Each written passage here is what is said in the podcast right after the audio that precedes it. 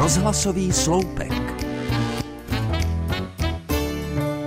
Posluchačky a posluchači z mé generace si možná ještě pamatují na vtip, že v socialistickém Československu byla největší hustota obyvatel na jeden banán.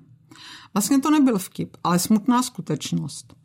Banány se v obchodech objevovaly málo kdy, občas na Mikuláše, před Vánocemi a vždycky se na ně stály dlouhé fronty. Kdysi prý takovou frontu viděl jeden americký filmář. Ptal se, na co ti lidé čekají a když se dozvěděl, že na banány jen nechápavě zavrkel hlavou. To bych si je snad radši koupil. Nepochopil, že banány se nerozdávají jako nějaká sociální či humanitární pomoc a my jsme zase nechápali, čemu se diví. Lepší to nebylo ani s mandarinkami, grefruity a pomeranči. Jednu dobu se objevily kubánské pomeranče. Na ty se fronty sice nestály, ale zase byly skoro nepoživatelné.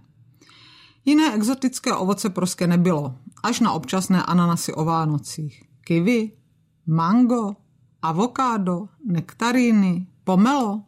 Ani ty názvy jsme neznali, natož abychom věděli, co se pod nimi skrývá.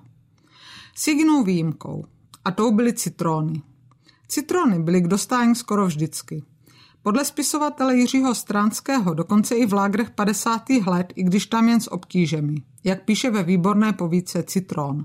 Když byl někdo nemocný, dávali se mu citrony do horkého čaje, což prý nemá moc smysl, nebo se vymačkávali do vody a vyráběla se citronáda.